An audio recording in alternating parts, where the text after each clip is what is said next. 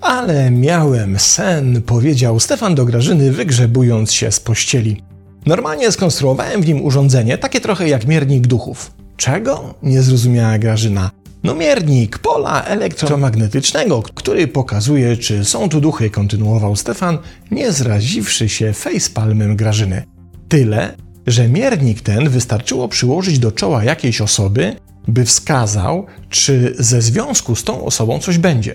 Wiesz, nakręcił się Stefan. Facet podchodzi do babki, albo babka do faceta, przykłada mu miernik do czoła i widzi, czy z tego ziarna będzie chleb. Czyli czy ich ewentualny związek ma szansę na sukces. I co? zapytała zrezygnowana Grażyna. No i mój miernik wywołał furorę i byliśmy bogaci i kupiłem sobie Batmobil. Wiesz co, Stefan, przerwała mu Grażyna, jest już taki wymyślony, precyzyjny miernik, który mierzy, co powoduje, że trwający już związek raczej nie przetrwa. To widok dorosłego faceta w rozciągniętych gaciach, któremu się marzy, zostanie Batmanem. Tutaj zostawmy tę parę samej sobie i przyjrzyjmy się obu koncepcjom. Pierwsza, oparta na możliwości detekcji powodzenia relacji przed jej powstaniem, wydaje się być raczej tak samo fantastyczna jak sen Stefana. Jednak druga koncepcja, czyli możliwość detekcji tego, czy dany związek prędzej czy później się rozpadnie, już taka fantastyczna nie jest. I w tej drugiej koncepcji, według doktora Stevena Stosnego, psychologa, twórcy modelu behawioralnego programu interwencyjnego w trudnych relacjach i autora kilkunastu książek o relacyjnych interakcjach, Wprawdzie nie ma miernika, ale jego rolę pełnią konkretne zachowania, które pojawiają się u partnerów w danym związku. Spróbujmy pokazać je na przykładach. Oto Agnieszka i Bogdan. Małżeństwo z kilkuletnim stażem właśnie przechodzi przez kolejną awanturę.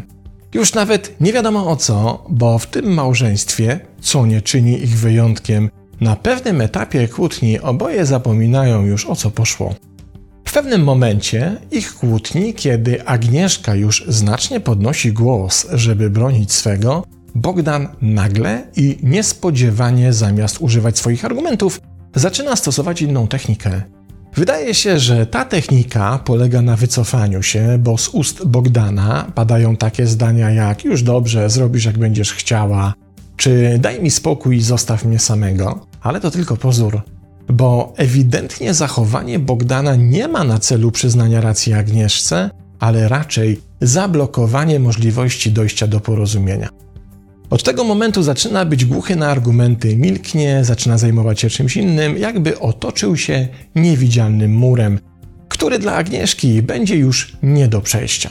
Przykład numer dwa. Oto dwóch wspólników, którzy w kwestii prowadzenia wspólnej firmy często nie mogą dojść do porozumienia. To zaś, czyje ma być na wierzchu, wydaje się ważniejsze od biznesowej strategii czy też kreatywności, szczególnie ważnej w dzisiejszych czasach.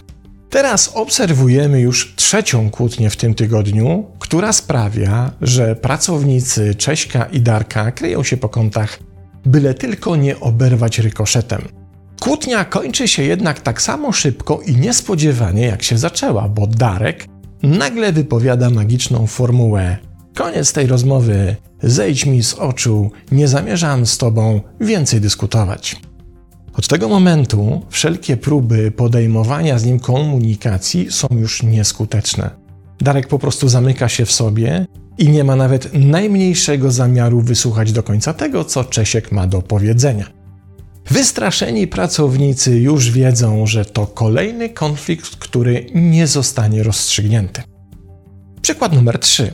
Teraz obserwujemy konflikt matki i dorosłego już syna. Ewie nie podoba się nowa dziewczyna Franka i nic na to nie da się poradzić. Żadne argumenty, żadne prośby o danie szansy, czy też żadne inne zaklęcia nie pomagają. Ewa najpierw wykrzykuje swoje racje, by zaraz potem trzasnąć Frankowi przed nosem drzwiami, zamknąwszy się w swoim pokoju. Kiedy Franek próbuje tam zapukać, zajrzeć i załagodzić sprawę, Jedyne co słyszy to kolejna magiczna formuła: Zostaw mnie, daj mi wreszcie święty spokój, już mi wystarczy tej awantury. I już wiadomo, że każda kolejna próba dogadania się syna z mamą zbuduje tylko coraz większy mur. We wszystkich powyższych przykładach mamy do czynienia ze strategią najczęściej określaną jako stonewalling, którą to strategię często i niesłusznie przypisuje się wyłącznie waśniom w związkach romantycznych i tam też ogniskuje ona zainteresowanie badaczy. W rzeczywistości jednak stonewalling obecny jest również w innych relacjach rodzinnych, zawodowych, przyjacielskich czy towarzyskich i może być efektem wielu różnych przyczyn. Najczęściej wskazuje się tutaj zamknięcie komunikacji jako oznakę bezbronności i przytłoczenia wobec potrzeby rozwiązania problemu, która dla budującego mur byłaby nie do zaakceptowania.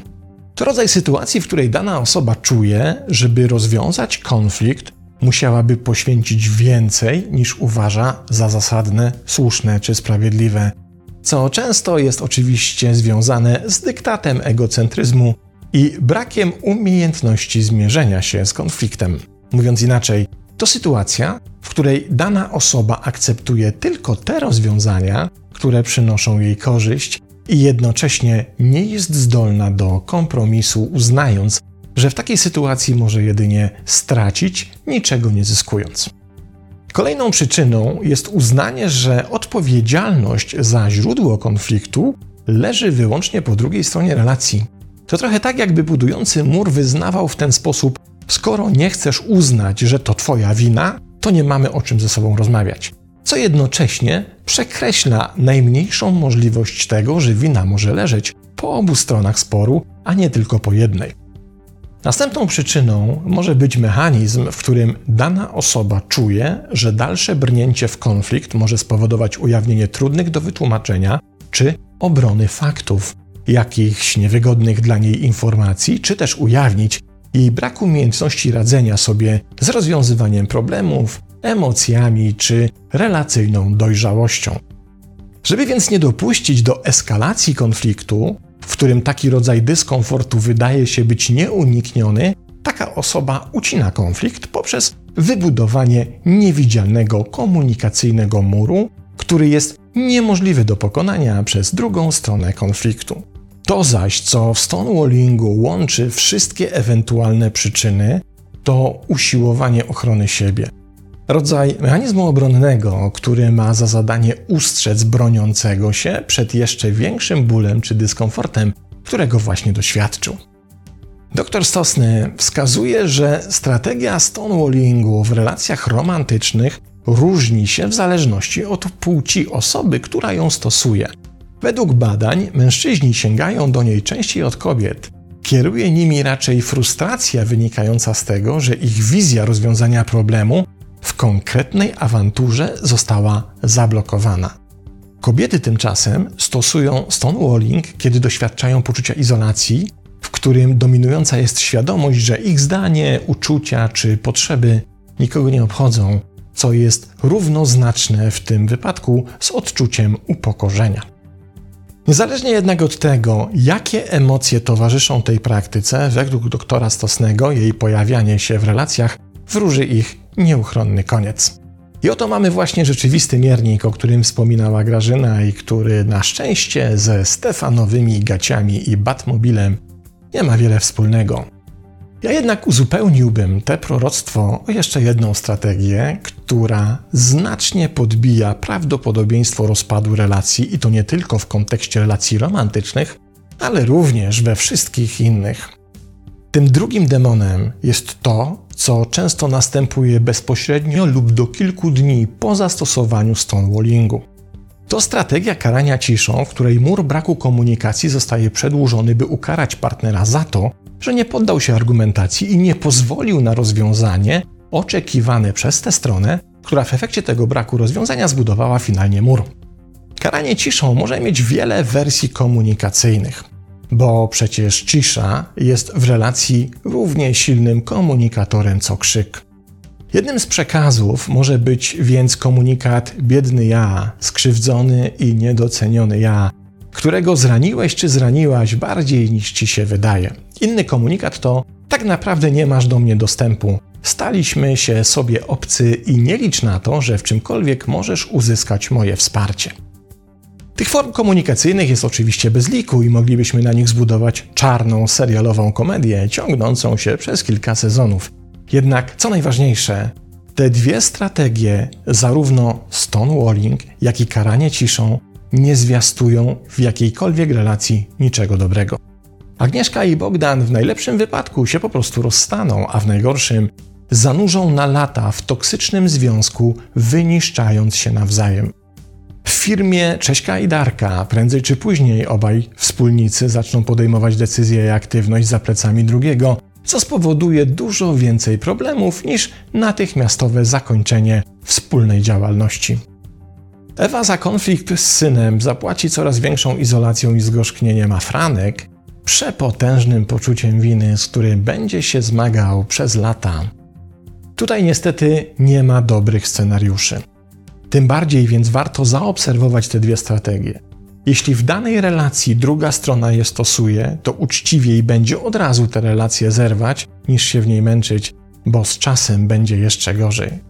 Jeśli zaś w danej relacji te strategie pojawiają się w Twoim zachowaniu, to rozwiązanie znajduje się w poprzednim zdaniu. Chyba, że Ci na tej relacji naprawdę zależy, wówczas po prostu tych strategii nie stosuj. Pozdrawiam.